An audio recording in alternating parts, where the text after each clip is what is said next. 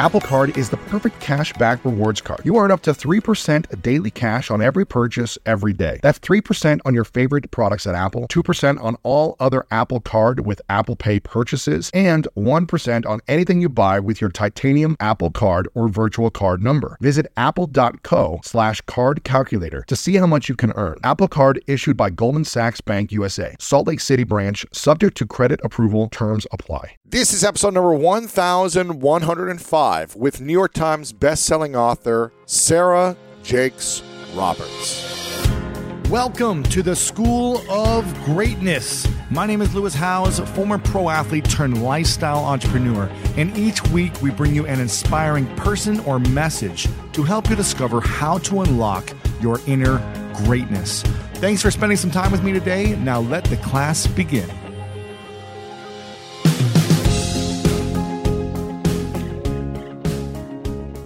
Maya Angelou said, "You may not control all the events that happen to you, but you can decide not to be reduced by them." And Beyoncé said, "Power is not given to you. You have to take it." My guest today is Sarah Jakes Roberts, someone that I'm extremely inspired by after this interview and conversation, and really just love what she's up to, her mission, and her life at this stage. It's incredible to see what she's doing. At twenty-three years old, she was battling insecurities, teen pregnancy stigma, toxic relationships, and depression, and she realized she had only two options, settle or evolve. And alongside her husband, she is now the co-pastor of The Potter's House at ONE L A and The Potter's House Denver, and her messages spread throughout the world are defying cultural, religious, gender, socioeconomic boundaries. Sarah has a unique way of reaching people who are seeking to make peace with their past, maximizing their present, and deepening their faith. And she's got a new book that is a New York Times bestseller called Woman Evolve: Break Up With Your Fears and Revolutionize Your Life. In this episode, we dive deep and it gets real, real quick. She talks about how to develop self-confidence even when you feel like the world is against you, how to heal your past and be kinder to yourself today, how to manage not living up to others' expectations. Ooh, I know this is a big one for a lot of people. The three most important qualities of a strong, intimate relationship, and how Sarah was able to create financial freedom for herself when she was struggling for a long time in that department. If you're inspired by this, make sure to text a few friends and ask them to share what their favorite part of this episode was with you. I'd love for you to start a conversation with someone you care about in your life to be inspired by Sarah as well. You can copy and paste the link wherever you're listening to this podcast, or use lewishowes.com slash 1105 and text a few friends, post it over on social media. Make sure to tag me and Sarah as well to let her know that you're listening to this. Okay, in just a moment, the one and only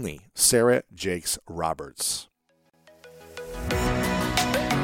If you are a business owner trying to hire, you're probably running into some obstacles as you try to find the right fit for your team. And I've been there as well as we work to grow our team. You might be coming across challenges like needing to hire ASAP, yet having tons of resumes to sort through. Or the reverse, not having enough applicants with the right qualifications, because recruiting is tricky. And hiring can feel like trying to find a needle in the haystack, which is why you should try ZipRecruiter for free at ZipRecruiter.com slash greatness. And here's how it works. When you post a job on ZipRecruiter, it gets sent out to over one hundred top job sites with one click. Then, ZipRecruiter's matching technology finds people with the right skills and experience for your job, and then it actively invites them to apply. And get this, four out of five employers who post on ZipRecruiter get a quality candidate within the first day. It's insane. No wonder over two point three million businesses have come to ZipRecruiter for their hiring needs. So while other companies overwhelm you with way too many options, ZipRecruiter finds what you're looking for, the needle in the haystack. And right now you can try ZipRecruiter for free at this web address, ZipRecruiter.com slash greatness. Once again, remember to go to this unique place, ZipRecruiter.com slash G R E A T N E S S. ZipRecruiter, the smartest way to hire.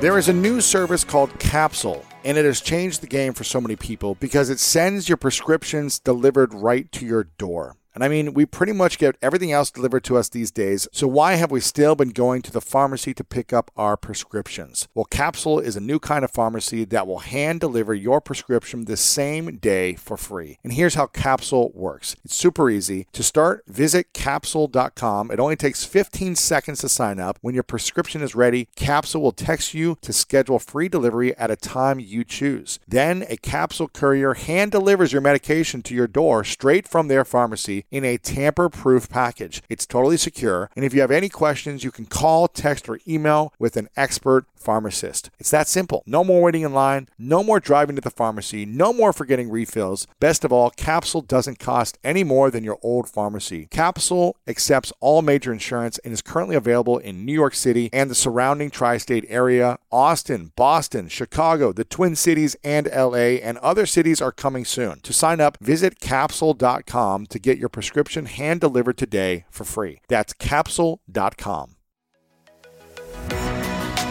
Welcome back, everyone, to the School of Greatness podcast. Very excited about our guest, Sarah Jakes Roberts, in the house. Hey. Good to see you. Good to see you, too. Very excited. You've got incredible energy. Right when, right when we just met recently, you've got an incredible glow about you and energy, and I just feel like there's a truth inside of you. Mm. But I know that you didn't always have that truth. And I know you went through some challenges earlier in your in your teens. Yeah. And I'm curious, what is the biggest insecurity you've had to overcome, especially being raised um, in the church and with a you know a father who's a, a preacher, uh, and a big personality? What's the biggest insecurity you've had to come overcome growing up with all that? No, I love that. I think the biggest insecurity is also the thing that has become my greatest strength, but it's ultimately that I didn't fit where I thought I was supposed to fit. Um, growing up with T D Jakes as my dad, you know, I didn't always feel like I fit in church. Like, you know, not too long ago, I did a D M X tribute episode on my podcast. So that gives you an idea of the type of gospel music sure. I preferred. So I didn't feel like I really fit in church, but obviously I'm not a thug fully, you know, in my heart, I am one a little bit. But um, so I really didn't feel like there was a space for me anywhere. Mm. And so, you know, now you fast forward and I feel that way actually is why I kind of created a space for different women who were like me. You just feel like you didn't belong in the space yeah. that there was? Yeah. And so then you said, I'm going to create a space, and then people came into it. Yeah. What is that space called?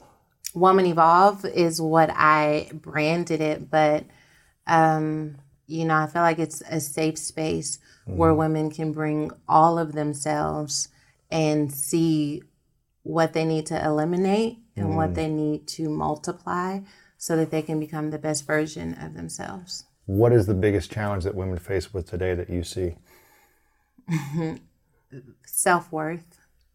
Self-worth. I think even women who you would think have succeeded so much that they should find value in where they are in life still struggle to receive the life that they live. Mm. And certainly women who've had challenges like I have, I wonder if there is any way that they can have worth with the broken pieces they have left. When did you feel the most broken? Oh, okay. Do you want the full story? Full story, yeah. Okay. So I was married before. Mm-hmm. And when I How was, old were you? I was nineteen when I got married and twenty-three when I got divorced.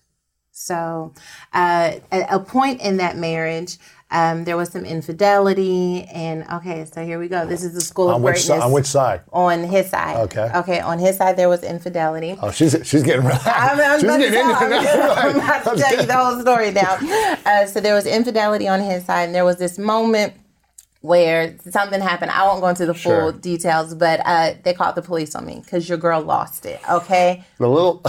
lost it. Okay. All right. Like, lost it in terms of the screaming, fighting, punching. I did take my car and ram another car repeatedly. oh Here we God. go, the School of Greatness. Wow. How old are you? Uh, prop twenty-two. Wow. Okay. twenty-two. You ran. Like forward, reverse. Forward again, wow. reverse, over and over again. They called the police on me because I wasn't stopping. Wow. Problem is, I have two children, okay? So they weren't in the car. They were, it was like eleven o'clock at night. This was in our driveway because the girl was at our house. And um, here we go. You weren't even ready for it, but yet here we are.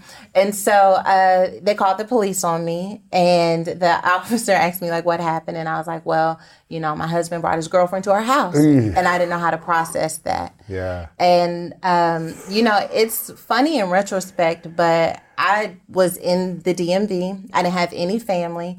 I felt so vulnerable. I didn't have where I could just pick up and take my kids somewhere. Mm. And I felt this violation. I had to go see C P S after this. The officer didn't arrest me. C P S is? Uh, Child Protective Services. Uh-huh. And wow. so um, I was leaving Child Protective Services, where they're basically asking about my routines with the kids and, you know, what I enjoy about them. They're interviewing me to determine whether or not I'm a good mother. Oh, wow. Okay. Now, like that I, night or like weeks later? Uh, weeks later. I okay. had to schedule it, or I would have had to go to court. Now, you're talking about someone who got pregnant at thirteen, now interview being interviewed almost ten years later about whether or not she's a good mother. This is my oh, biggest my fear goodness. Right in front of my face. Am I going to be a good mother? And I'm talking to this C P S officer, you know, representative, I don't know what you call them. And I was leaving the C P S office, and they're like, okay, we'll be in touch and follow up if necessary. They, they didn't end up following up. But when I walked out of that office, that's when I felt the most broken I'd ever felt. That is the moment where I was like, I can't keep on living like this outside of the marriage. Living as a woman who doesn't know who she is, who doesn't mm. have any limits, who doesn't have any boundaries, whose only emotion is anger. I felt nothing else wow. but anger. And that's when I wanted to start doing some work on myself. I can relate to the fact of feeling anger a lot yeah. and not knowing, like, what's the purpose? Why am I here? Like, I can't live like this anymore. And being in a state of reaction a lot, yeah, it's not fun. It's not. It's It's like... I have a smile about it now because I know how the story yeah, ends. Yeah. But in that moment, there's nothing fun about it. It's, I mean, I mean, you're twenty-three, you've got two kids, and you you see that your husband's cheating on you, and the girl is there. Yeah. I'd, if I'm twenty-three and that happened to me, I don't know how to react either. Yeah. You probably react the way you think to react. I'm gonna re- I'm gonna be angry. I'm gonna fight. I'm gonna scream. Like, that's a normal response that you might see. So how does someone learn to develop tools, emotional skills, to go beyond that?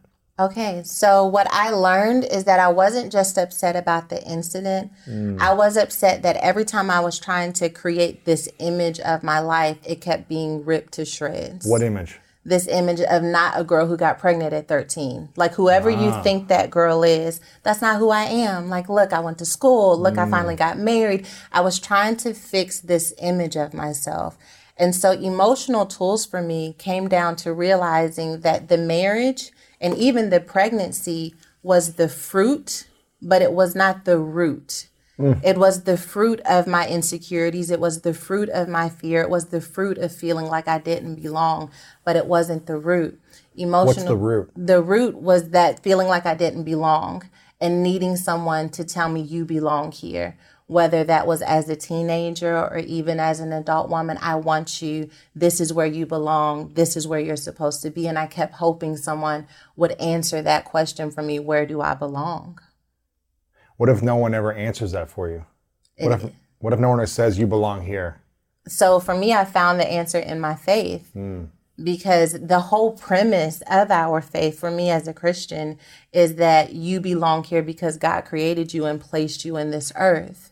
And yet it's difficult to understand, like, they're okay, well, there are millions and billions of people around me. Like, so why does that make me special? Why does anyone care?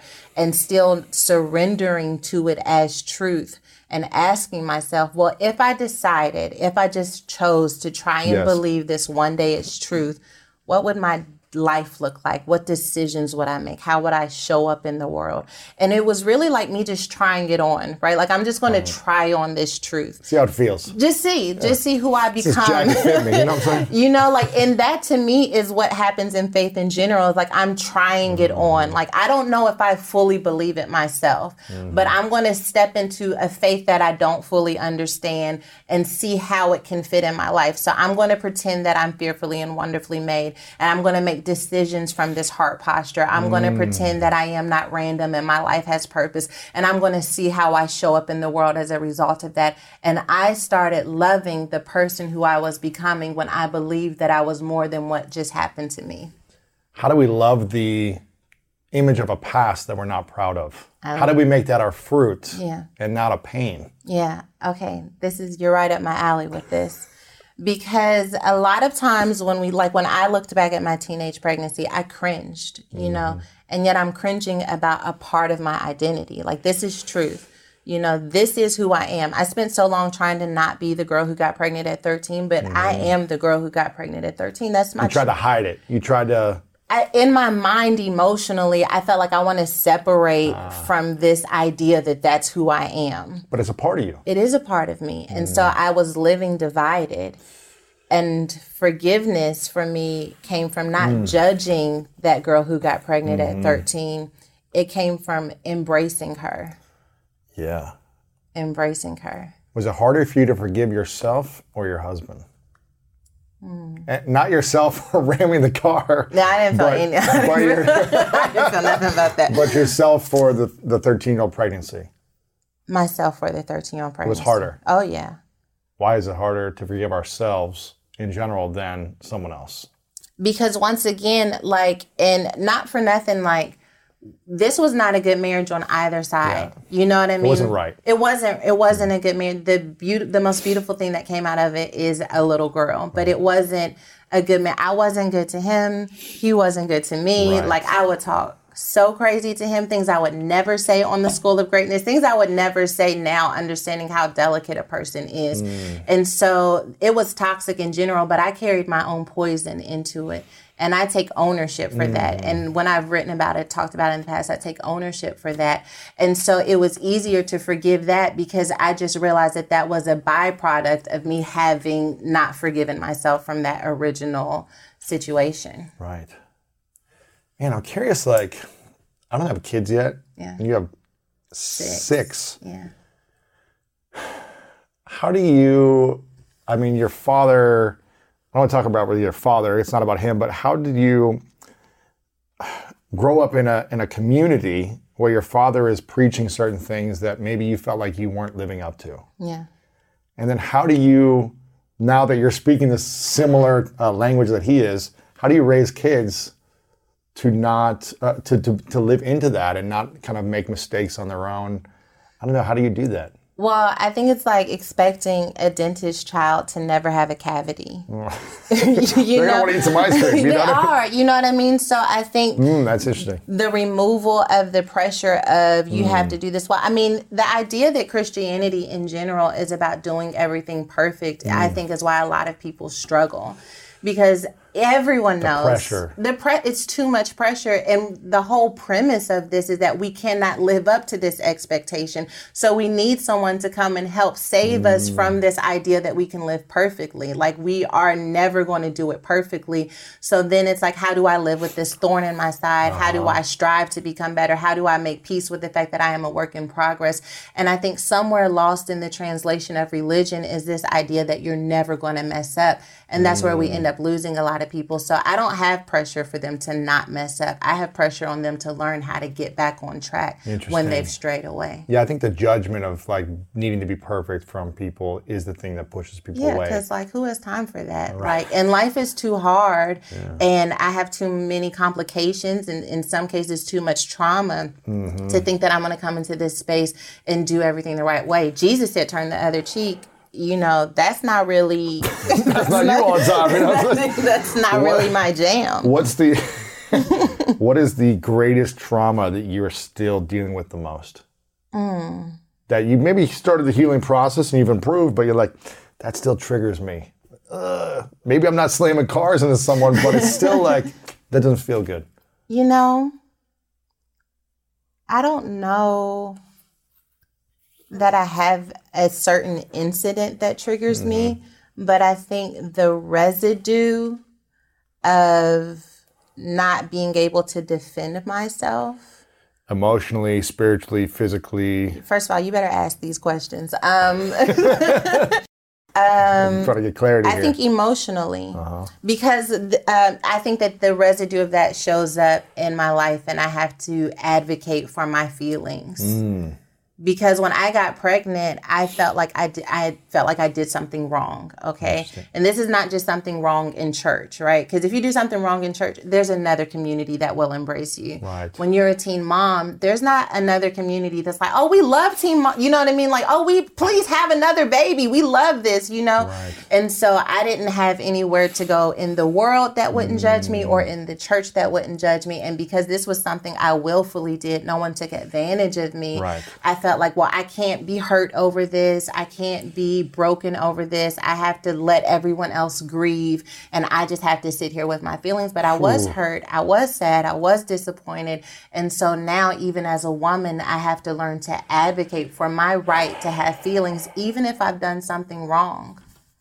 Yeah. And even if it was your decision. Yeah. Right. Right. And it's hard at thirteen to develop the emotional capacity to ex- to express and feel in a healthy way. Yeah, I did. You don't have those tools. And then you have to stop, right? Because when you're now a parent, you're not able, like, because I assume, I don't know, I've never been thirteen and not had a child, but I assume somewhere between thirteen and adulthood, you learn how to get those tools. I feel like I emotionally shut down wow. at thirteen and have had to work to open up again. Range Rover Sport leads by example. Picture this. Assertive on-road performance meets commanding all-terrain capability. That's the third-generation Range Rover Sport, which is the most desirable, advanced, and dynamically capable one yet. This vehicle redefines sporting luxury, offering an instinctive drive with engaging on-road dynamics and effortless composure. Now available in sleek, new Stealth Pack, Carpathian gray exterior wrapped in satin protective film with black accents and black brake calipers. Inside the Range Rover Sport, advanced cabin technologies like active noise cancellation and cabin air purification offer new levels of comfort and refinement. And let's not forget about the award-winning Pivi Pro infotainment system. Enjoy a dynamic drive and total comfort with optional twenty-two way adjustable, heated, and ventilated electric memory front seats with massage function. Wow, that's like a spa day while on the go. Design your Range Rover Sport at Land Rover U S A dot com. So listen, we all know life is full of yada yada, like those quote unquote free trials that somehow still charge your card for something, or when companies have those sneaky gotchas hiding deep in the fine print. And I know you've dealt with yada yada before, like those bills that keep going up and up for no reason at all, or when budget airlines promise a cheap fare but then charge you for every little thing until you realize you're paying more than you would have somewhere else. And yes, it is possible to outsmart yada yada, like triple checking airline deals to make sure all you need is already already included, but you don't take yada yada in life. So don't take yada yada from your wireless provider. Metro by T-Mobile has no contracts, no credit checks, no surprises, and nada yada yada. Stop by one of over six thousand Metro stores nationwide. When you get a new car or a new home, your first reaction might be to say things like, oh yeah, or I can't believe it, or booyah. But what you really want to say is the one thing that can get you the help you need. Like a good neighbor, State Farm is there. State Farm is there with the coverage you need for your car, your home, and even boats, motorcycles, R Vs, and other things that matter to you. With a State Farm agent, you know someone is there to help you choose the coverage you need. With so many coverage options, it feels good knowing you can find what fits for you. And when you need ways to get help, State Farm gives you options there too, in person or on the phone with your local agent, or on state farm dot com, where their award-winning app State Farm lets you do things your way. So when you need help protecting the things that matter most, remember to say, like a good neighbor, State Farm is there. Do you feel like you're a lot more open now? I am. Like, my heart is open. I don't know how I feel about it, though.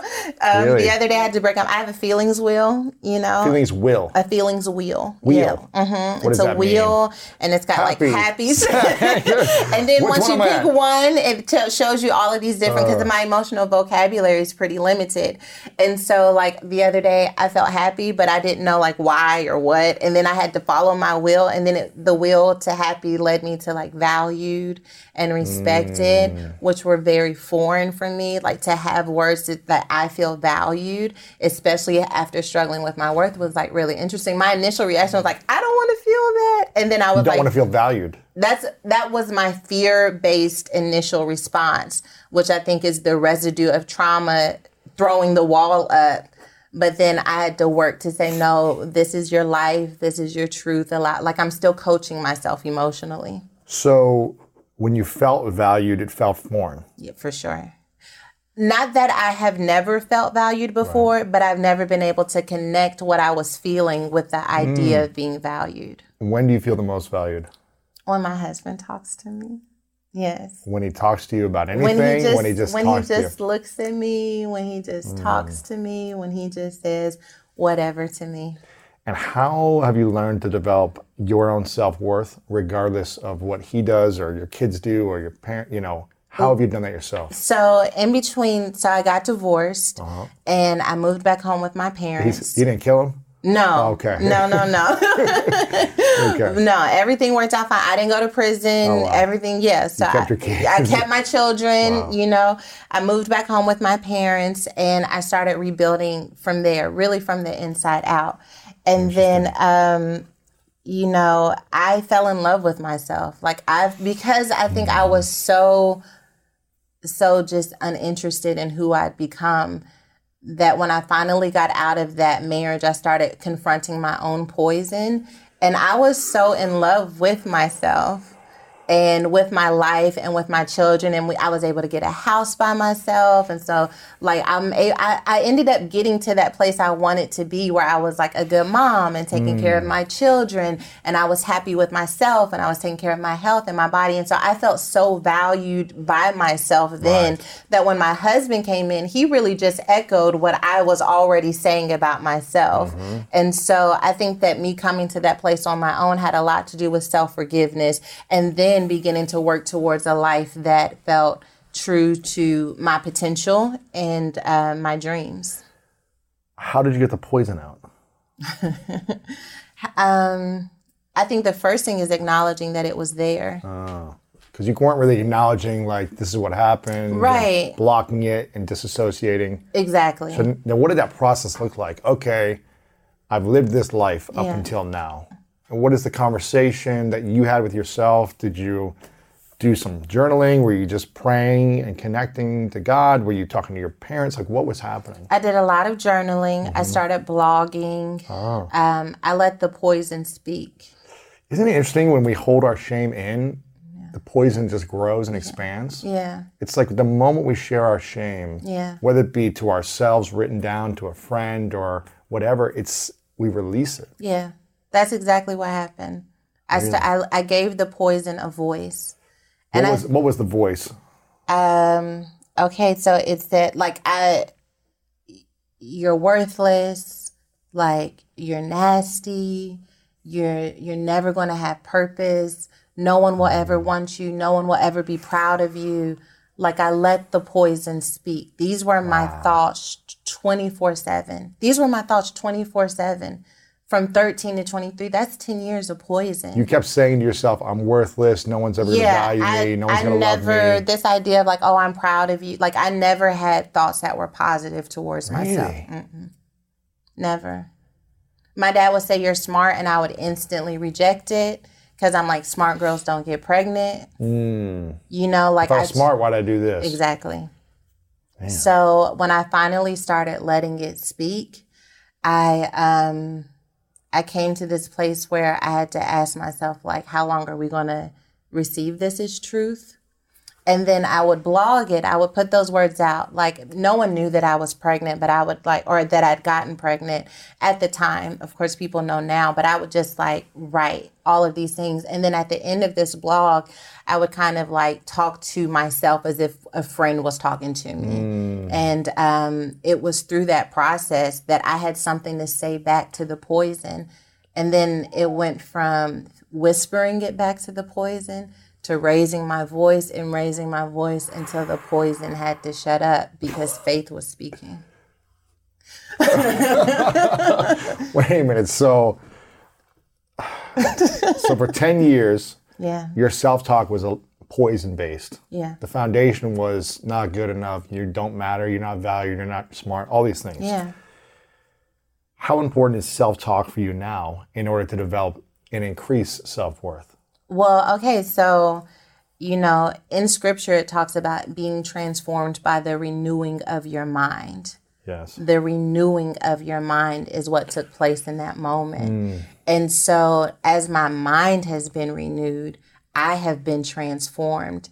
And in that transformation, it's why the other day when I felt like valued and I initially rejected, I let my renewed mind mm. say instead, receive this. Allow it to penetrate the parts of your life that have never heard this before mm. or wasn't aware enough to receive it. And so um, Mary J. Blige says once that, you know, she doesn't have children because she needed to parent herself.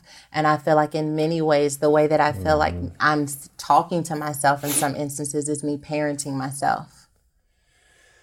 It's so funny. I don't have my phone on me, but on my phone, I've been working with a, a coach and a, a spiritual therapist right now who's been uh, telling me to have a photo of my childhood self on my phone, like six or seven years old. Mm-hmm. So I've got a photo on my phone I'll show you afterwards. And it's for me, whenever I feel that trigger coming in, to like reparent myself. Yeah. And reconnect and be like, hey, you're safe. Yeah. It's okay. Like, yeah. you don't have to be afraid of this. You don't have to react. Yeah. You can let that go. Yeah. I got your back. You know, these things.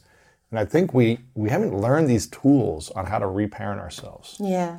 It's challenging. And I can only imagine having kids and not having the tools to parent ourselves and then trying to parent someone else. For sure. Like, triggers must just be coming up all day long. And I feel like, I mean, I will, I, I have two things. I don't know that previous generations had the tools at all. At all. At all. Just like all trigger reaction, anger. For sure. Fear. Yeah. And I think because of, you know, whether you've got toxic masculinity or the rise of women in the corporate environment, mm-hmm. like there are so many, we had so many different things to worry about that, like how you feel, like, right. girl, child, please. We'll talk about that later. Right, right, now, right yeah. exactly.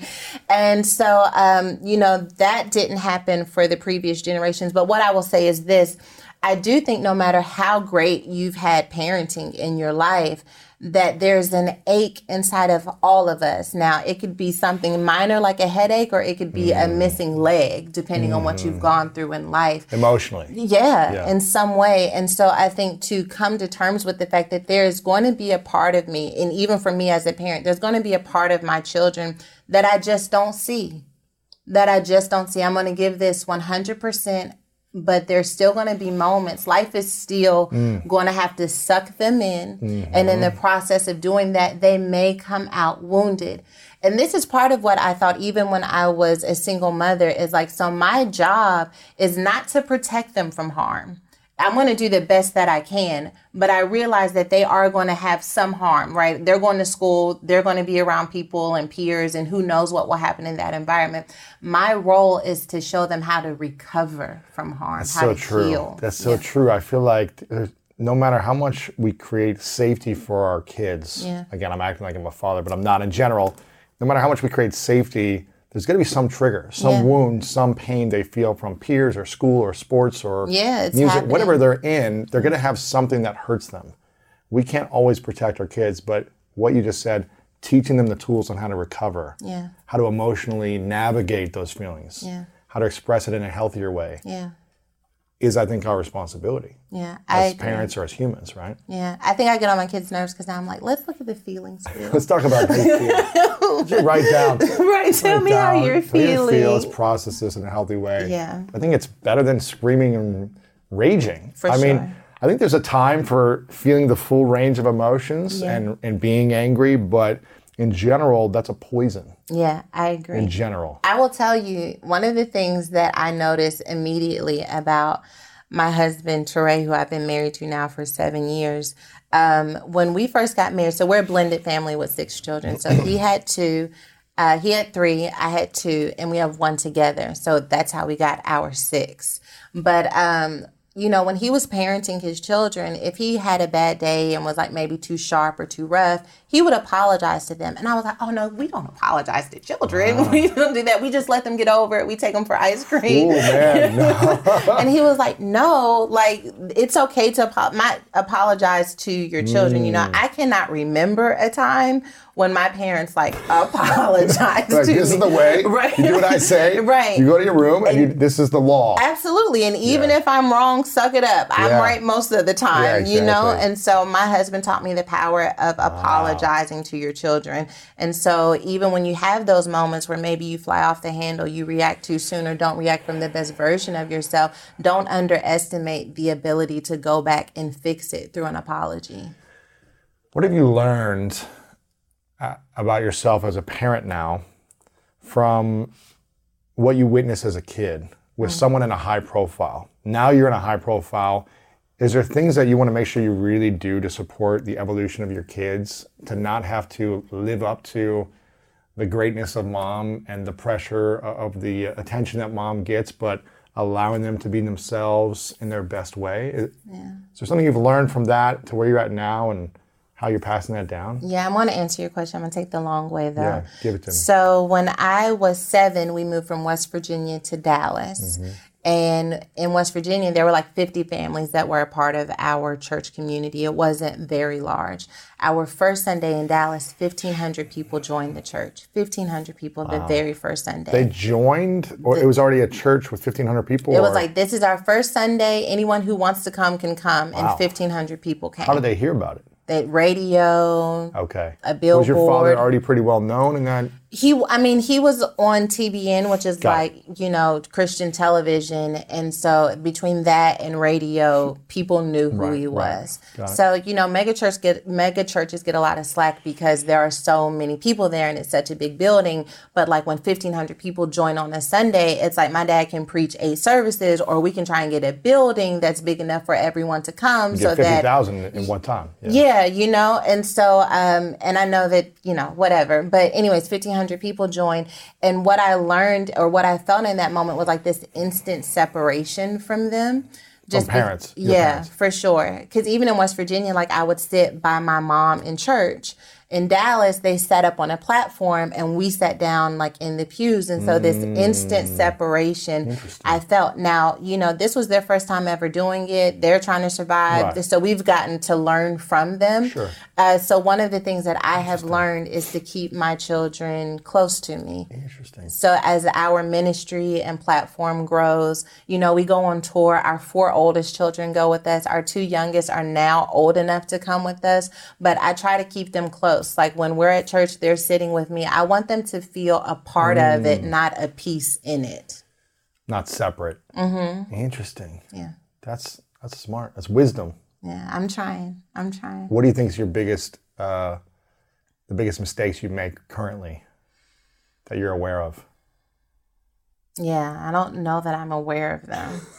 Maybe she's like, I know what this is. Your husband would be like, texting me, I know this, this, this. Yeah. I don't know that I am aware of them. Uh, I will tell, okay, because me and my husband were talking about this the other day. I am not confrontational at all.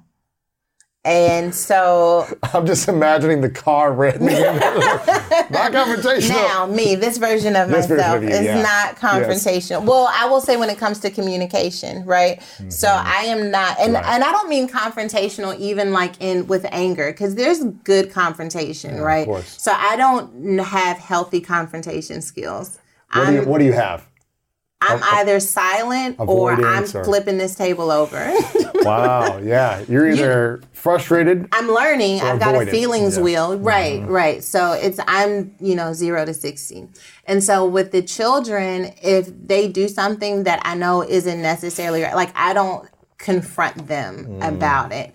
And so I feel like an area where I'm learning and growing right now is to be more confrontational in a healthy way when I see them doing something. Yeah. You know, like if I see my daughter go upstairs with like some chips and she's not supposed to have food, you know, like I may take the chips out of her hand, but I don't sit down and talk to her about like, why would you willfully break one of our rules? And, mm-hmm. you know, what does this, like, I don't do that. I just take the chips. You're just like, you don't got time for that. Girl, please. Yeah, you got, you got six kids, business. You're like, I don't have time. I don't have time for it. Yeah. But that's not good because I need to like call them out so that like, you know, that I know know that you out here not doing the right thing. Yeah, yeah, breaking the rules. Right, exactly. What? I feel like I've given you so much to work with I that you it. don't know where to no, start. No, I'm excited. I, I want to go back to self-worth because I think women, this is the thing that you said that women need the most support with, yeah. self-worth. developing self-worth, yeah. right? Or one of the main things. For sure. And I will say that our society plays a big role in that mm-hmm. when we don't have equal pay. So mm-hmm. that already says that my worth is not as valuable as the worth of my counterparts.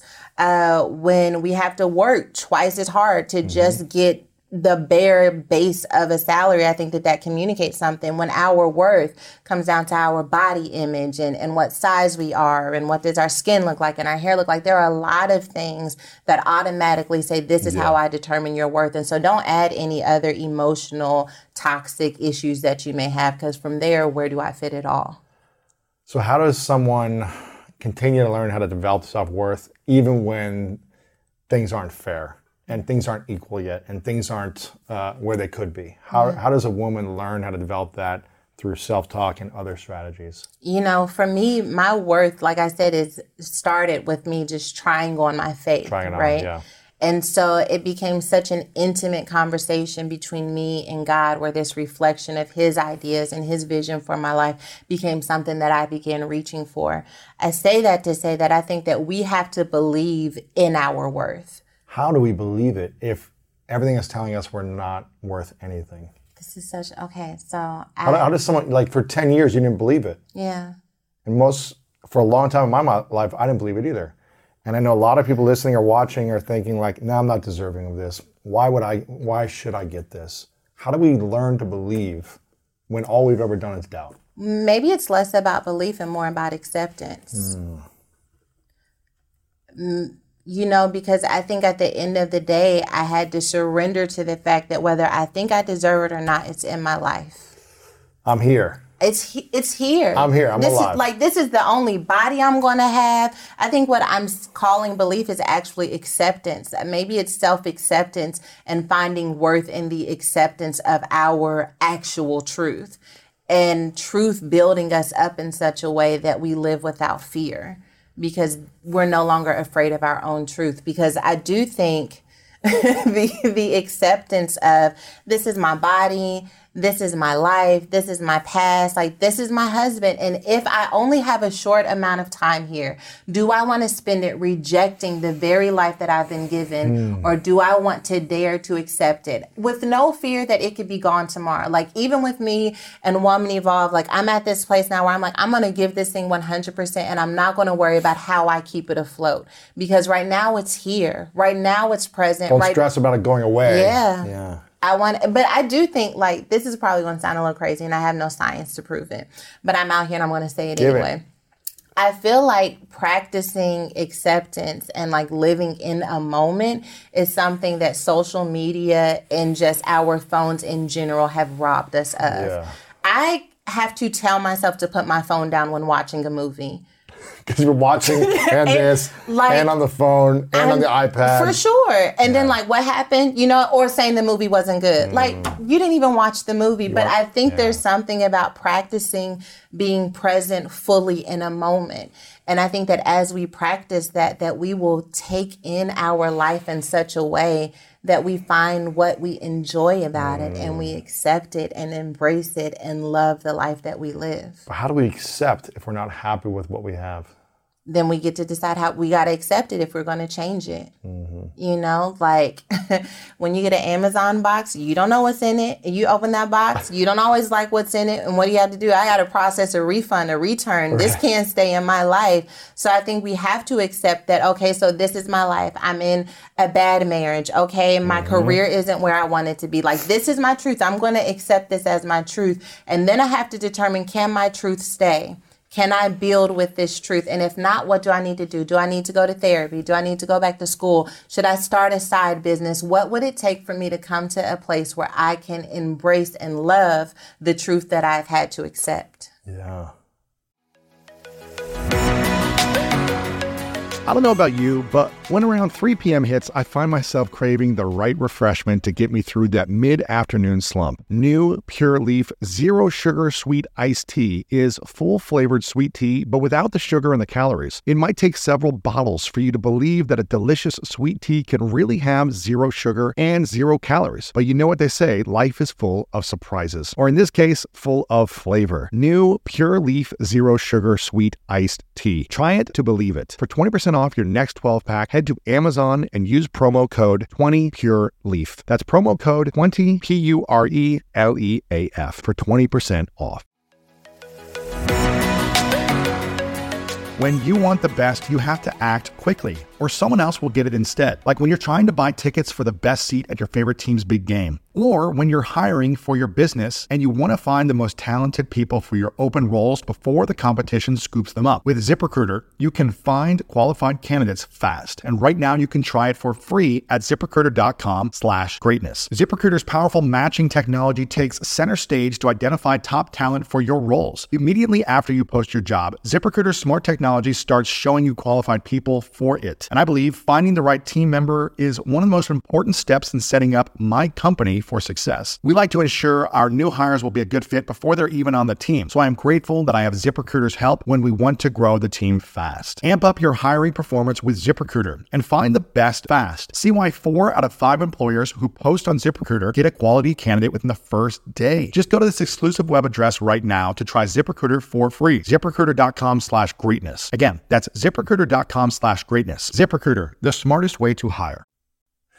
You mentioned relationships. You've been married twice? Yeah, it? twice. twice? Mm-hmm. What are three things that people should look for when knowing they've found the right partner for their for their life? Maybe not the perfect person, but the right person, great fit. The, three things. Okay. This is on the spot, so I'm going to take my time. Yeah, it's all, all good. Right. First thing that you should look for is the best version of yourself. In them, or you being the best version of yourself? You being the best version of yourself. Mm-hmm. Um, you know, I don't want to even talk about what the other person should possess until you understand the fullness of what you possess. That's smart. You know, because too much onus is on what a person is going to bring into the room. What do you bring into the room? Who were you at your best? Mm. Who were you at your worst? Mm. How do you handle your finances? How do you handle your emotions? What does anger look like for you? Where's your childhood baggage? You know, how is that playing out in your adulthood? Who are you? My father said the most powerful thing to me um, after I went through my divorce. And uh, I wasn't even thinking about marrying again. Mm-hmm. But he was saying in the context of marriage in general, that when you're married, you're looking for the person who you want to be beside you when you put me in the ground. Ooh, I just got the chills. It's because wow. In your most fragile moment, who do you want beside you? Mm. When everything you've known is being pulled up from underneath you, who do you want beside you? So I think understanding who you are well enough to make that decision is the first thing. Yeah, and if you can't imagine when you're going to be buried, if that's the person you want next to you, then yeah. maybe it's not the right fit. Right. So was that? I think that, that was number, one. That okay. was one. Okay. Best number version two of yourself. Is someone who has done that type of work for themselves.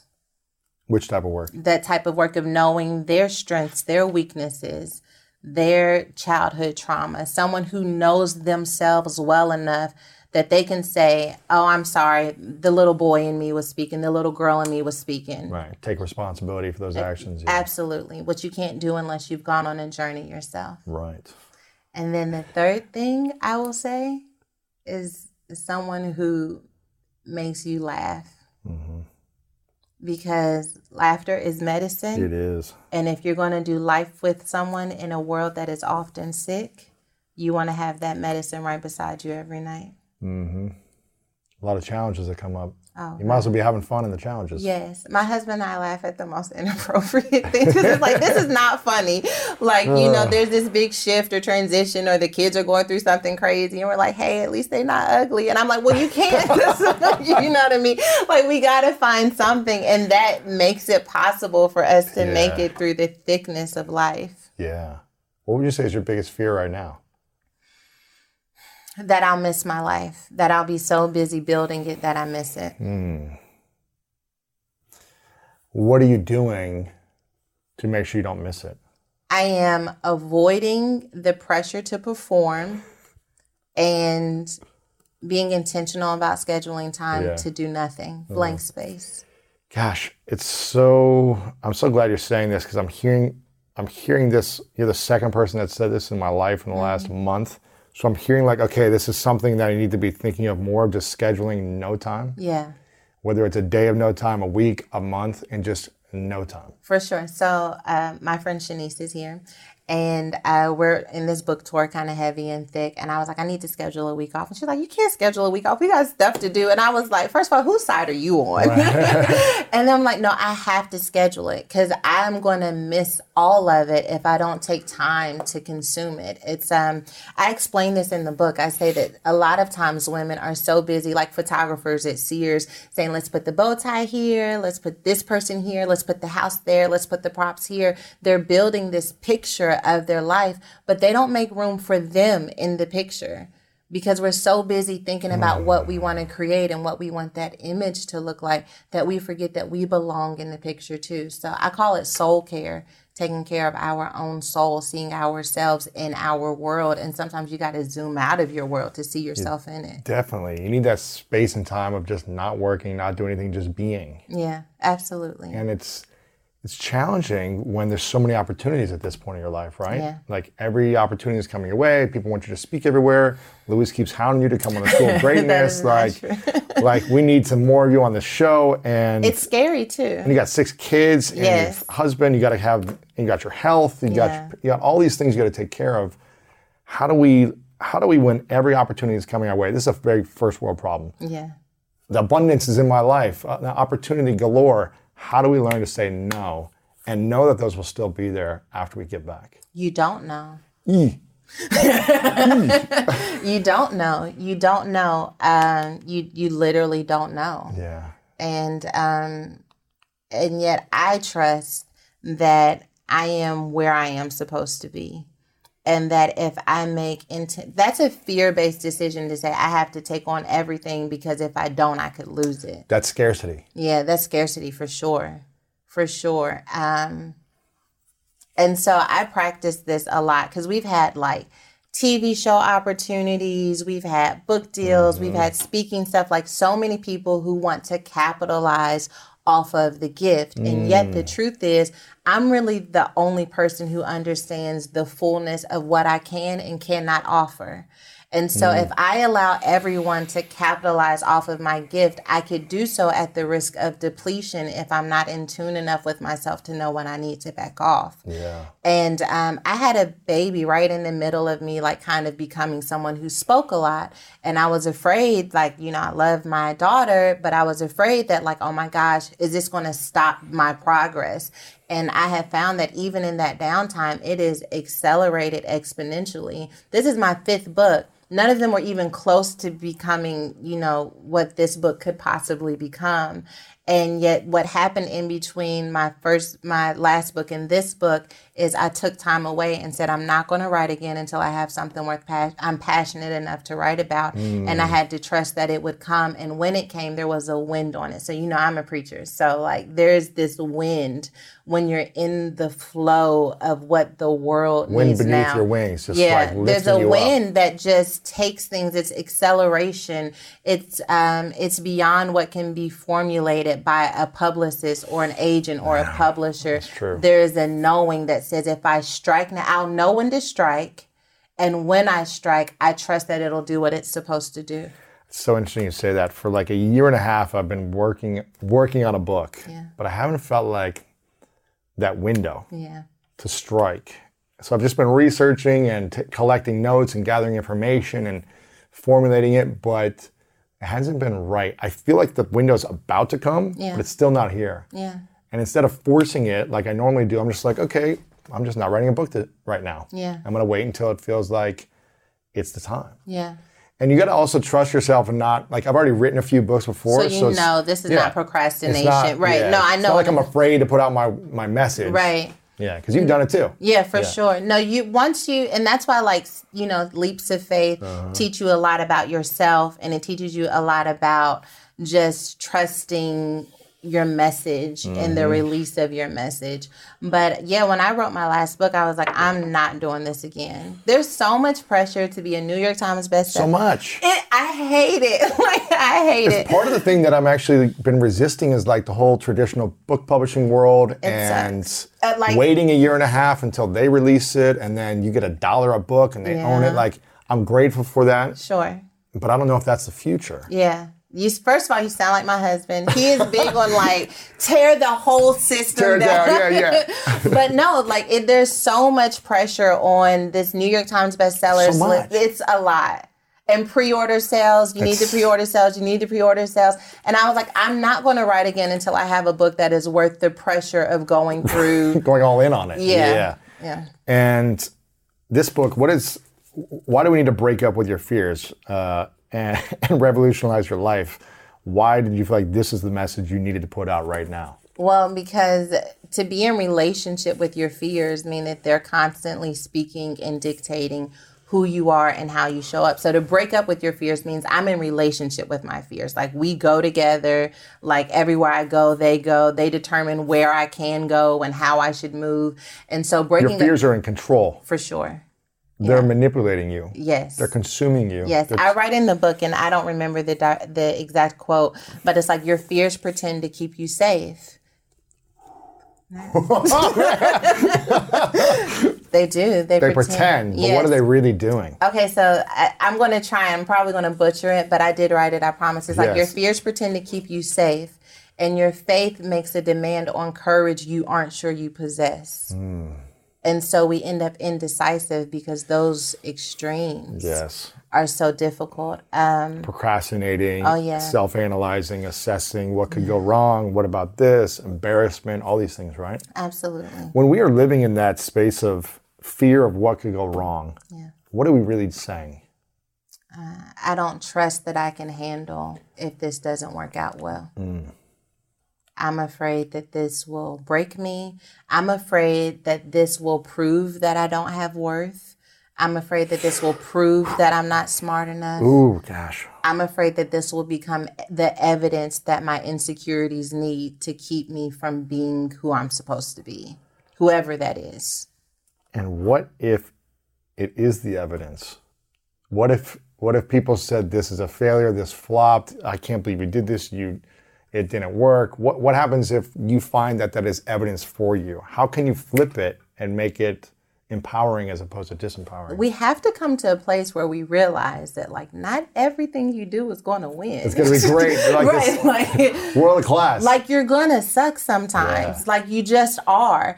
And yet I was listening to this podcast with Brené Brown and Sarah Lewis, and they were talking about the difference between success and mastery. When your goal is mastery, you recognize that failure is going to be a part of the process. But because you want to be a master, you dissect that failure, extract the wisdom from it, and apply mm-hmm. it to the next try. Because at the end of the day, I'm going for mastery when yeah. it comes to this. Like, you're doing the School of Greatness. I have a feeling that you're not just trying to put out one good podcast. No. Right. You're trying to master a space in which people are able to come here and literally become great. Yes. So if you have a podcast and the numbers don't do well, we don't turn the cameras off and walk out of the building. Yeah. We oh, suck. Yeah. Nah, yeah. we too gully for that. Okay, come on. We're coming back in here. We're going to do whatever is necessary. I'm going to ask better questions. I'm going to uh-huh. do more research the next time, because failure is not where I'm going to allow the story to end. Mm. Why do we allow, why do some people stop once they fail? Once they go after this dream, it didn't work out. Nope, I give up. Why Be- do people do that? Because I think they wanted the success to define them. As opposed to what defining them? As opposed to allowing who they are to just be who they are. Like, I'm looking for something that is going to add to my value and add mm. to my identity. So if I do something and it fails, I'm not going to try again because I can't take another another debit off of this account, right? This is taking a debit off of my worth. Mm. And I'm going to go into the overdraft, so I'm not going to do it again. Mm. And so I think to come to this place where, like, listen, I'm just out. This is what I tell my team all the time. I'm like, I'm just doing stuff at this point because, like, I already experienced failure. You're like ramming cars, C P S officers. Like, okay, if we drop a clothing drop and it doesn't go well, like, we're right. okay. I'm not yeah. in jail, you know? I still got my kids. Yeah. You know what I mean? So that has given me this sense of freedom that, like, failure for me is really deep. It's like a deep thing. Yeah. And I, I'm able to prioritize properly what actual failure is. So I think that when your efforts are to define your identity and then those efforts don't work out well, it is easy to say, I'm not going to do it again. Right.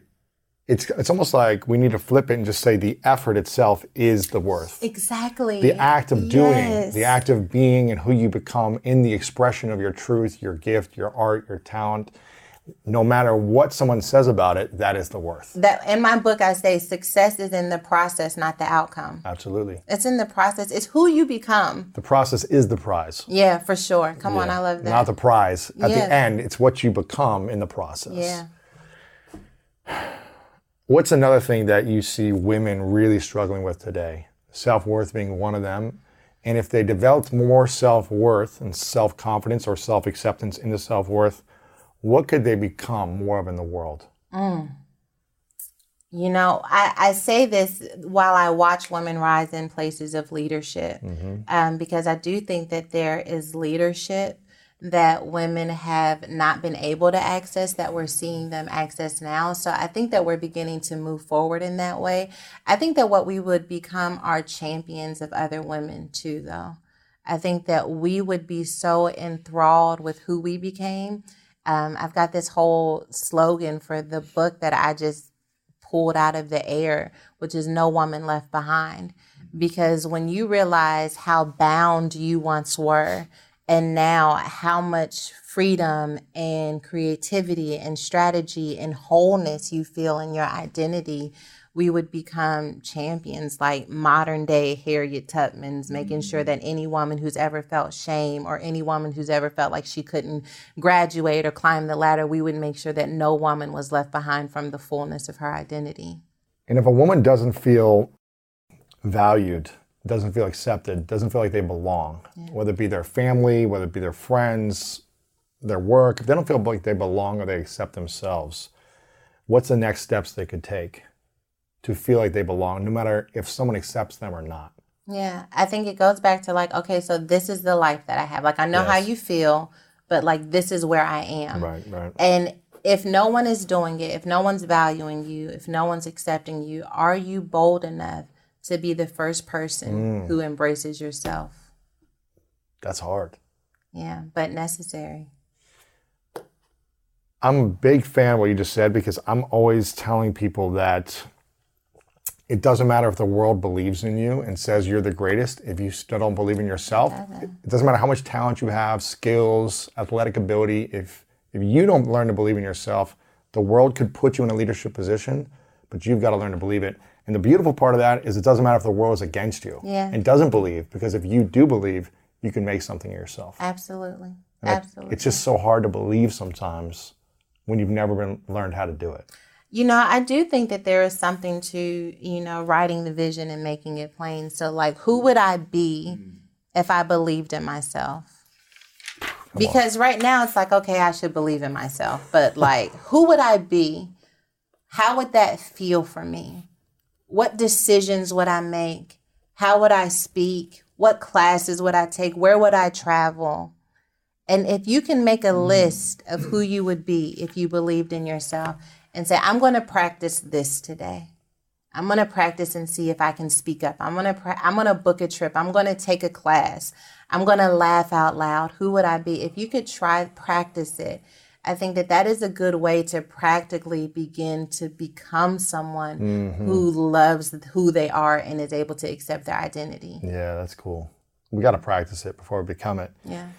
And in your marriage, what are non-negotiables for you in order to keeping a great connection in your marriage that you apply to your life and you also recommend other people? Non-negotiables. Oh, goodness. Whether it be a daily or a yearly, but something you feel like this is non-negotiable every day in our relationship? I mean, respect, respect, um, and not just like the basic human respect, though that is a part of it. I love the way my husband sees the world. I respect it. Mm. I respect it. Like, I could never think the way that he does. And, you know, I got my own thing going for me, but like, I love the way he, I have respect for his mind. I have respect for his decision making. Like, I respect him. And I feel like that level of respect in a relationship sounds basic and fundamental, and yet I'm not so sure that it exists in every relationship. Right. Because so many people are like, roll their eyes when their spouse says something, or they're like, oh, here they go again. And I never feel like that with my husband. You respect him. I respect him. Yeah. Yeah. yeah I, he is, I'm assuming he respects you. Yeah, he yeah. does. He okay. does. So, he, so that's number one. So, yes. Okay. So, respect. Um, number two, non-negotiable. We're first in the sea mm. of all of the things we have going on. We are the nucleus of our world. Yes. Which means if we're not good, we cannot expand beyond that. If that means we have to cancel meetings, my husband has put up a guest speaker on Sunday because we weren't flowing well. Mm. Like, we don't fake it and then come back and we'll figure it out. Like, if we need to go upstairs real quick to talk, like, we don't allow our nucleus to be torn apart. That's beautiful. That's, um, and especially as a blended family, you know, when we first started dating, like, I let our kids go one date. I was like, we need to let the kids date too, so we can get to know one another. But even in a blended family, like, we recognize, like, our our children are actively planning right now to leave us. How do we get out? How do we get out of here? Like, oh, I'm oh going to move to New York, and my five-year-old's like, one day when I get my own job. I'm like, okay, so you're you guys are leaving us, okay? Yeah. Which means that I had to make sure this is tight, because I'm gonna be looking at him when you're gone, okay? Right, right. And I need, and I don't want to have to start from scratch when yeah, you walk out of the true. door. And so wow. we keep us tight. We keep us tight, even if that's over the the not over the kids, because that doesn't right. just over the kids doesn't mean the kids are the bottom, mm-hmm. but it means, like, we won't allow them to divide us. We won't allow them to play us against one another. Mm. So, like, we we remain the core, even in business. If something like my husband has been.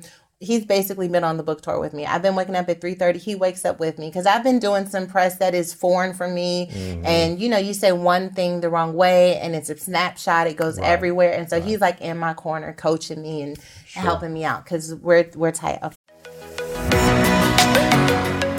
One of my favorite parts about my job is that I get the opportunity to travel a lot. And in fact, I'm recording this right now while I'm in Mexico. And actually, I was thinking about something that I wanted to share because I get a lot of questions from so many people about different side hustle ideas. So here's one for those of you out there that are on the go a lot like I am, or traveling a lot. When you're staying in your Airbnb on your trips, have you ever thought about how you could be making extra money by hosting through Airbnb while your home is vacant? If you're interested in an extra stream of income, Airbnb hosting is an easy place to start, and it's like giving your home some company while you're away. Your home might be worth more than you think. Find out how much at airbnb dot com slash host.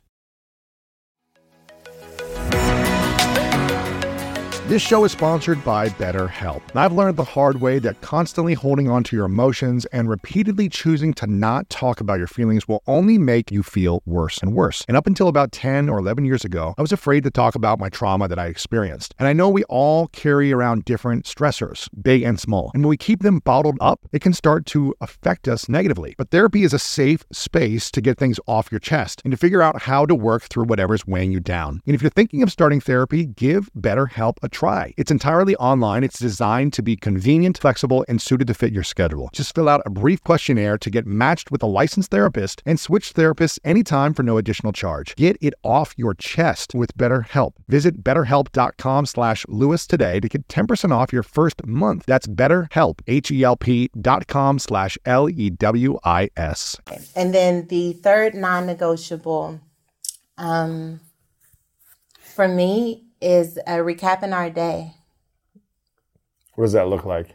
Uh, we he usually puts his head on my lap. Oh, and that's nice. It's kind of like it's it's it, I I love him. I love it, but it's kind of like, you know, how's your day? It's basically saying, what did the world look like from your perspective? Even if we spent the whole day together, it's like, what did the world look like from your perspective today? And um. That's really important because, like, you take maybe a, a more traditional home environment before the pandemic, and the husband comes home, and you know, and these are just I'm right. using you know stereotypical yes. gender roles, so please bear with me. Maybe the husband doesn't take out the trash, and the wife hasn't cooked dinner, and he's frustrated because dinner's not done, and she's frustrated because the trash isn't taken out. But she doesn't know that his boss was riding him all day, mm-hmm. and he doesn't realize that, you know, one of her best friends is depressed. And so having that moment at the end of the day where it's like, what, how did you experience this world? How did your humanity um, be shaped? How was your humanity shaped in this day? What did you experience emotionally as an opportunity to mm-hmm. love one another better? Mm-hmm. That's beautiful. Thank you. That's beautiful. Who was the most influential person in your life growing up? Not Not rappers. Not so I, don't, I don't even know who said that. Not, not rap. I didn't think I was a thug. Um, the most inspirational person in my life growing up. Most influential person. Um, I mean,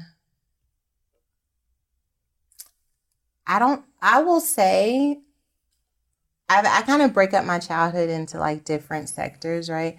So because I got pregnant at thirteen. Like immediately women like Kathy Hughes and Oprah Winfrey became role models to me. Mm. Um, even Whoopi Goldberg, who had her child as a teen, Kathy Hughes' child as a teen. And they went on to, Oprah Winfrey got pregnant at a young age. She didn't end up keeping the baby. I think the baby passed away.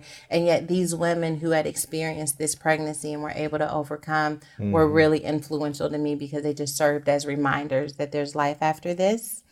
Um, and then probably, honestly, like just any hip hop artist at all. And that sounds so terrible because I am now a whole person's pastor.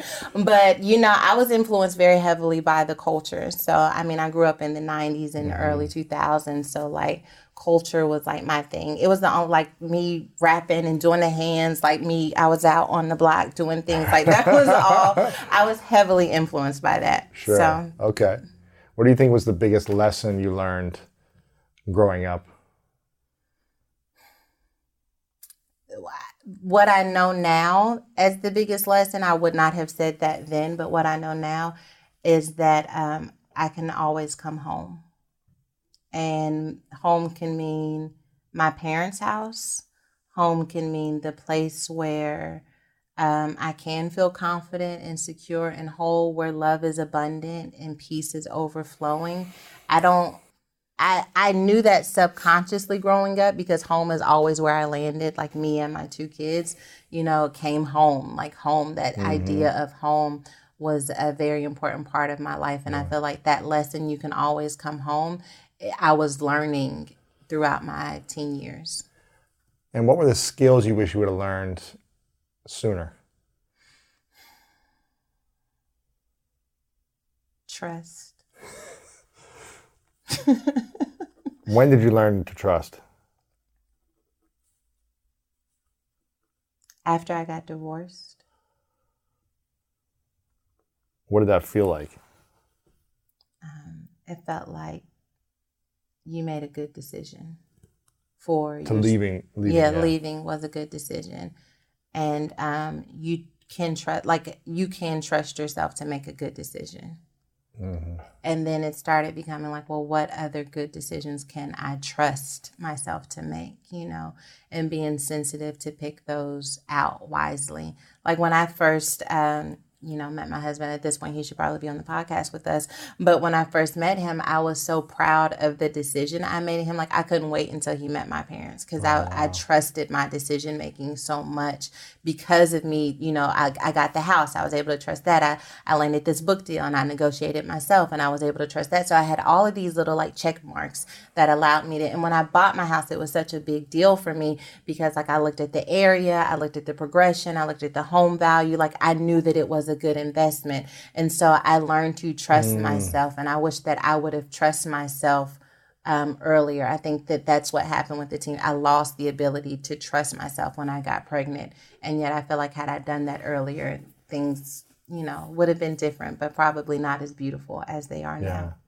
And what would you say are, are three skills that every twenty-two-year-old should start to learn? Uh, Whether it be learning to trust themselves or or their environment, whether it be public speaking skills, a soft skill, you know, whatever it may be. What do you think are three skills that every anyone leaving, transitioning from school into adulthood, whatever what, what that skills is. do you think they should develop? Um, vision, vision, um, not just a dream, because to me, I feel like a dream feels very distant, but a vision for now, a healthy vision for now. At twenty-two, you know, you're kind of still taking things as they come. Yes. And yet to say, no, I need to really take ownership of the vision of my life, I think allows you to begin making decisions in that direction. Vision, um, to be present, mm. to be fully present. Yeah, it's a skill. Yeah, to Most be people fully, are distracted. Oh my goodness. To be fully present and, okay, now so many are coming to me. uh, okay, let me. To avoid comparison. The thief of joy. Yeah, avoiding comparison. I want to ask about money for a little bit. Okay. How does someone, I love bringing on uh, preachers, yeah. people in the church, and talking about money, because I'm always of the mindset that money should be of abundance to us if we want to receive it. Mm. But I know that there's been like a stigma around the church world, for the, I don't know if it's still happening now or in the past, yeah. around like having money, making money, yeah. it, it should all be sacrificial type of energy. I'm not sure if that's still true or not. How do you approach the mindset around making money and not feeling bad about making money and and multiplying money for yourself? So I don't, I mean, I think the stigma's still around, but like I'm right in the thick of it. Yeah. So, you know, it could be my sensitivity towards mm-hmm. it, but I definitely think it's around uh, still. I was really intentional when I first started my, you know, life in the movement of Woman Evolve to make sure that I had different streams of income, mm-hmm. right? So we have a store that has a product connected to it. And so that is a stream for me. I podcast. And so we have advertised. So there are all of these different streams connected yes. to it. And I feel like part of the reason why I'm able to balance it is I want to make sure that the ministry part of what I get to do is as free and accessible as possible. Now, when we tour, we take forty people on the road. We've got buses. I've got expenses. Overhead. I've got major Ooh. expenses. And still, even with that, like we try to make it feasible enough that these people can be paid so that they can take care of their families, but that I'm not taxing the people who are connected. So mm-hmm. nineteen to twenty-five dollars, thirty-two dollars, maybe depending on the venue that we're in, something that is reasonable, you know, and then we try to make sure that we're also doing plenty of things for free. So mm-hmm. if you're never able to go on tour, like we need to have something monthly. And I've had to really, because Woman Evolve is not a church. It's a movement that I kind of like, I want to have events, I want to have conferences. And yet my husband mm. actually made me realize like, this is the only church that some people go to. Like right. they don't go to church on Sundays. They are connected to you. And so I felt a responsibility mm. to make sure that I was not just having stuff that had a fee connected to it. Right. So making sure our video content is available, the ministry of what we do, you know, the things that are a little bit more fun that we have to put great production value sure. into, there's a fee connected to right. it. But even at that, I'm always thinking in terms of like, how can we make this reasonable?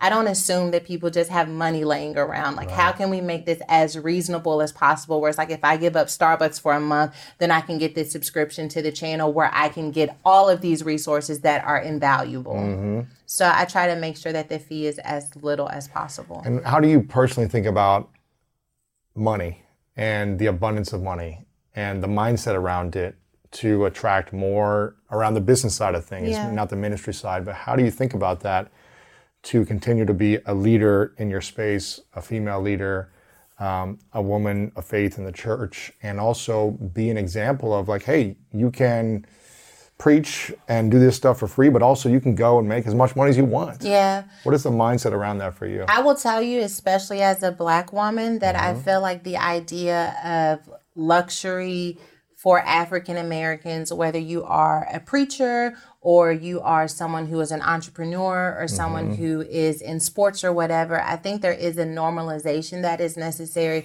because for the most part, it's like even when we look at things in the diaspora in Africa, like there is this image of Africa that we are constantly inundated with of children who need to be fed. And I'm not saying that it doesn't exist, and I'm not saying that we don't need to sow into those mm-hmm. lives. But there is another version of Africa that we hardly ever highlight, where people are doing well, where mm-hmm. they are are driving nice cars, where they're flying private jets.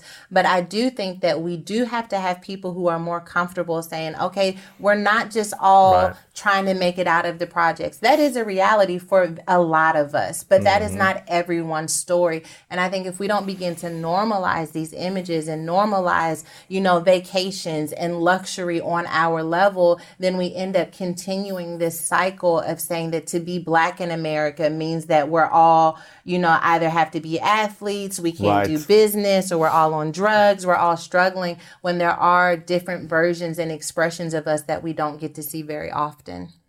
When did you start to uh, create more financial freedom for yourself? How old were you, and what was that feeling like when you're like, oh, I've got this revenue stream and this revenue stream, and I'm okay, I can take care of myself. I have abundance this month. I can give some, contribute some. Like, when did that start to happen? It was probably right before the pandemic. Really? Yeah. So not until twenty, right before twenty twenty. I yeah. Really? Yeah. Yeah. To where you felt like you had like a surplus, you had extra. Okay, so like where I felt like. I, Not only do I, yeah, when I have a surplus, and okay, so surplus is different b- depending on what you're building. Gotcha. So my surplus, when it was just me, existed before twenty twenty. Mm-hmm. But now I have a business, and right. I have people I started wow. hiring, yeah. and I had overhead. And when I first hired them, it was just me, and your girl was scared because now your whole life depends on whether or not Are you we, making the money. This idea can get off of the ground. Yeah. And so we managed to get the business off of the ground, and we started working for things, and, and we were building it up. And right before the pandemic, I finally felt like, whew, I hired these people. I'm going to be able to keep them on staff. Wow. Like, I'm going to be able to offer them benefits. Like, I was really intentional because because of equality and pay. Like, there were certain things I couldn't do as a small business owner, but there were certain, like, I want to make sure you have benefits. I want to get us a four oh one k mm-hmm. plan. Like, I don't want you to just hire and sh- hire you and us struggle. And so right before the pandemic, I finally felt like I can take care of my team and still wow. not worry about if my kids want to go to college. Because wow. I was praying at one point that y'all just decide you want to be artists and not right, go to school. Right, right. And then the or pand- you're so smart, you get scholarships. Exactly. Yeah. And then the pandemic hit, and I felt like I was like back in this space where I'm like, okay, I don't know what we're going to do. Really? Yeah. When it hit, you weren't sure what you were going to do. Well, like, so I have a clothing store, and people aren't going anywhere. Right. Okay. And I'm a speaker, and you can't speak anywhere. We're not speaking. So how did you navigate that? Were you able to shift that to keep earning? And so the good thing is that we were able, like, I had savings, so mm-hmm. it wasn't like I was completely in trouble. So I had enough time to pivot. And we were able to pivot. Podcast was still going. I expanded the podcast. I used to do it in mm-hmm. seasons. I'm like, okay, I'm going to do this weekly so that I can continue to have. I like that. Consistency. Okay. That's what I do. Yeah, so I can continue to have this stream. The clothing store uh-huh. continued to do well. Let's flood the subscription on-demand channel Ooh, with content smart. So that we can make sure we retain our subscription services.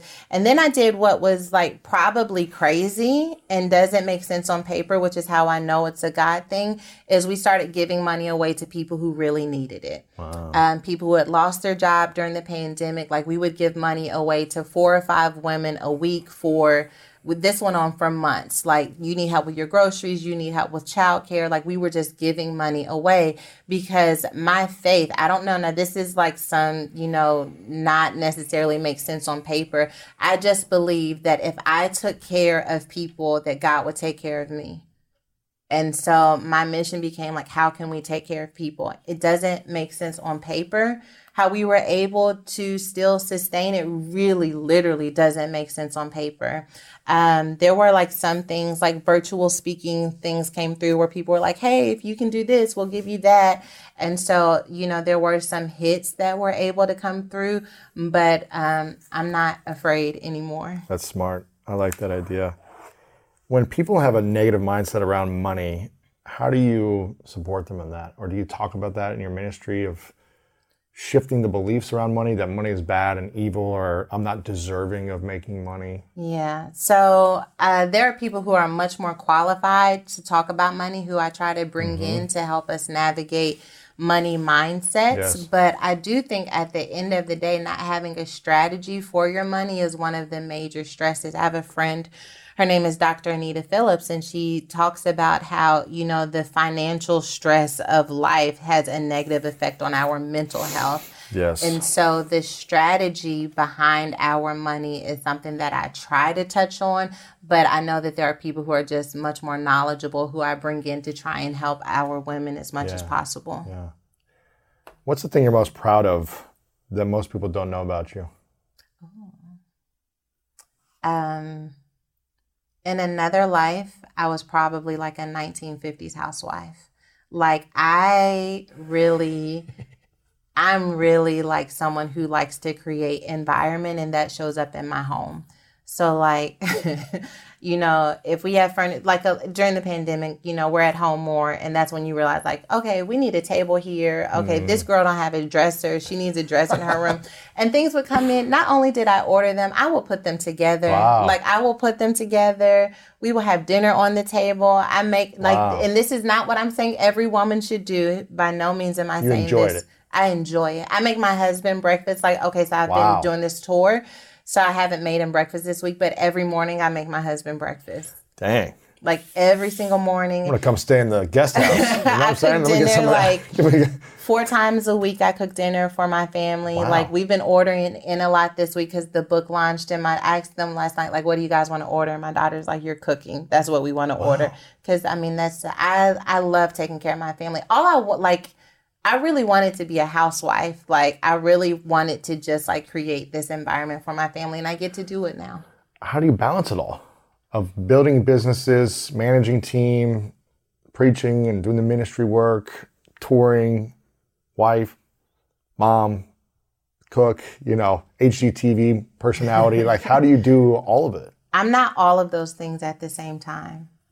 And I avoid instances that require me to be all of them at the same time. So like right now, I am only the author of Woman mm-hmm. Evolve. Mm-hmm. When we leave here, I am only going to be their wife and mom. Mm. And I think the idea of when I'm in something, I am one hundred percent of who I need to be in that moment. Yes. And when I leave that moment, I close the door on it. I'm not going to rehearse what I should have said or should mm. not have said. And it's, it's over now. It is what it is. Right. I'm moving on to the next thing because I can't live divided. I did that already. It didn't work out for me. Yeah, the skill of being fully present, you said, is yeah. a, a, a masterful skill. I'm curious, uh, you said thirteen when you had your child. What would you say to your thirteen-year-old self right after the moment you got pregnant? If your thirteen-year-old self was sitting where I'm at, what would you say? What did she need to hear from where you're at now? Okay, so this is not an exciting answer. But it is true. I would not say anything. I would hug myself mm. like super, super tight. Maybe I would whisper, you're going to be okay. Wow. But, you know, I think that that instantly kind of makes you like the social pariah. Everyone else is so wounded that no one, no one really is thinking about the pain that you're in because you did this, right? So I would have, I would have held myself really, really tight. Really, really tight. And I just said, you're going to be okay. But, yeah. Wow. Was there a moment where you felt like you let go of that pain?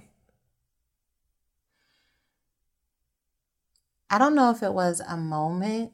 Oh, there was a moment. I, okay. I just shared this story recently. And um, yeah, I can, if I like go back in time in my mind, I can still like tap into it, but I don't live with it as ever present as I did. Mm-hmm. I was still carrying the pain with me to a certain extent. I just stepped into my life with faith. So like you can step into your life with faith and still have pain about right. what it took for you to get there. Sure. And so even in accepting my life, I still just accepted, you know, this is a part of my story. There's pain there. That's fine. I'm moving on. Um, but right before we went on our very first tour, uh, I started having the thirteen year old just start talking like, girl, you crazy. You cannot do this. Why would you do? Because the tour, like we put the tour up and like it was at capacity, like within days. Like wow. we did eight cities. When was this? Uh, twenty eighteen. Right. Yeah. twenty eighteen. Yeah. So we, you know, tickets up at capacity. Gone. Sold out. Gone. Wow. And then I'm like, why are people coming to hear you speak? Like, this is crazy. This is not a good idea. Like, what are you going to say? And I'm always naming things crazy, like revolutionize your life. Like, that's a big thing to say. And I think this one was like wild woman. It's like, okay, so we're going to turn all these women into wild women. So I was like, this was such a clown. This is such clown behavior from you. So I'm just like giving myself all of the words. I'm in a, I'm in a zone. And I just remember this person said something to me. When I got pregnant and they found out, they said, I always knew to expect something like this out of you. And it was just like... Ooh, dagger. Yeah, big mm. time. Big time, because I didn't Ooh. know what it was about me that I didn't know. I didn't know why they said that. And so I never trusted myself because of that. And so here oh, I am man. in a moment again of distrust with self, going on tour to empower other women. And it's like, who are you? You're the girl that got pregnant.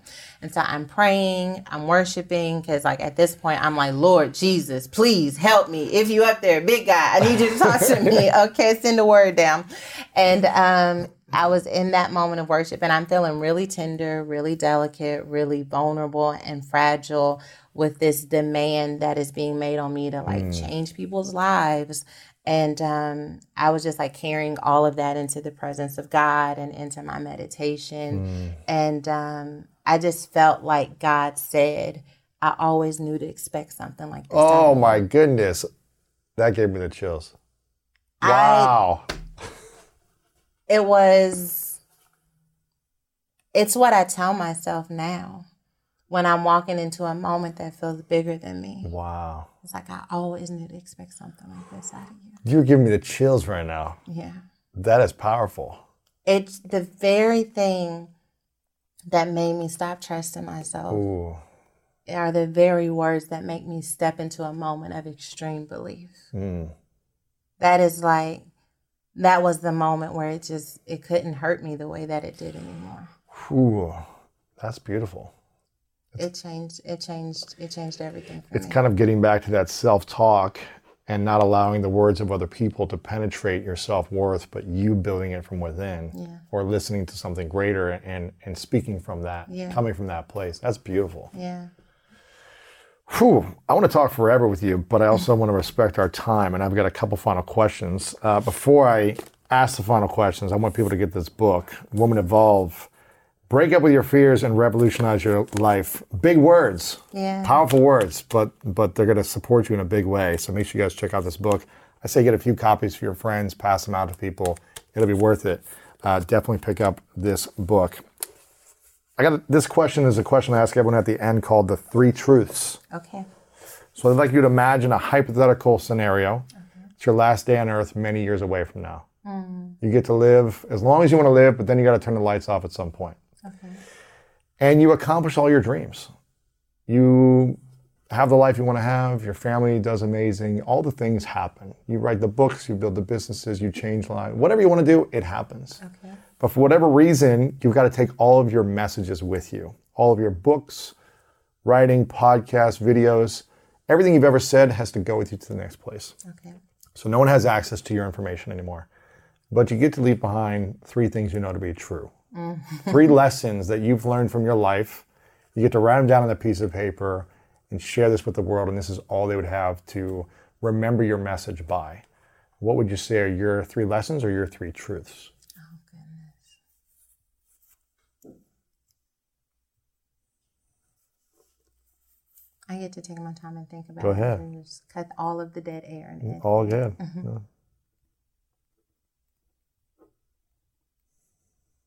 Yeah. Okay. God is real. God is good. God is in you.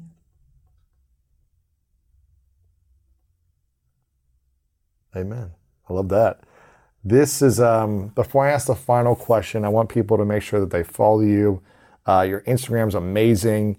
Uh, lots of great video content there and other stuff you're up to there. So that's Sarah Jakes Roberts on Instagram, S Jakes Roberts on Twitter, Sarah Jakes Roberts on Facebook, YouTube as well, Sarah Jakes Roberts as well. Mm-hmm. And then is there a main website we should go check out for all the stuff you're up to, the members area that you have, the ministry, everything else? woman evolve dot com. woman evolve dot com. Mm-hmm. They can get the book there. They can see everything you're up to, the tour, the clothing, the pop, all pop, pop, pop, pop, pop. Everything's the things, there. Yeah. Okay, woman evolve dot com. Uh, check that out. And um, your podcast is called Woman Evolve. Woman Evolve. So everything. So subscribe to all these things. Check it out. Uh, this is powerful. And if you're watching on YouTube, make sure to leave a comment below uh, with the biggest takeaway from this yeah. interview. This has been really inspiring for me. I'm really glad we got to connect. Before I ask the final question, Sarah, I want to acknowledge you for a moment for your gift and for your voice. And, I, and I've been getting the chills throughout this interview, and it usually doesn't happen this frequently. Mm. So I really acknowledge you for the truth that you have inside of you mm. and being one hundred percent authentic you are at this moment in your life, for living your life in service to other people, especially for women who don't feel like they have a voice, and you sharing your voice and giving them tools and strategies and inspiration. We need more people like you, Sarah. So I'm very grateful for you. I acknowledge you for the gift you are. And I acknowledge you for making the changes when you didn't believe in yourself and you didn't feel like you were worthy of certain things, because a decade of feeling that way can cripple some of us. And for you to say, okay, I'm in a dark place, but this isn't going to define the rest of my life. I can still make something more meaningful. It's really inspiring. So I acknowledge you for all the changes and all the beauty you're going to create in the world in the future. And I'm really grateful I got to connect with you. So Thank hopefully you. we can stay in touch, and yeah. hopefully I can see you uh, live someday yeah, from the amazing. stage. It'd be fun to watch you live. Um, my final question for you is, what's your definition of greatness?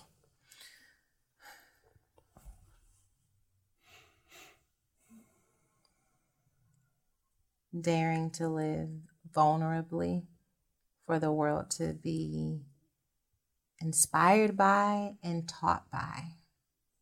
I think that's greatness. Mm. Living vulnerably.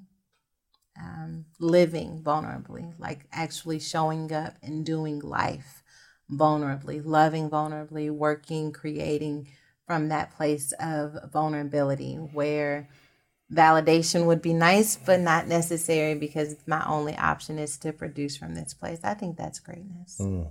Sarah, thank you so much. Appreciate you. Thank you. This was fun. Appreciate it.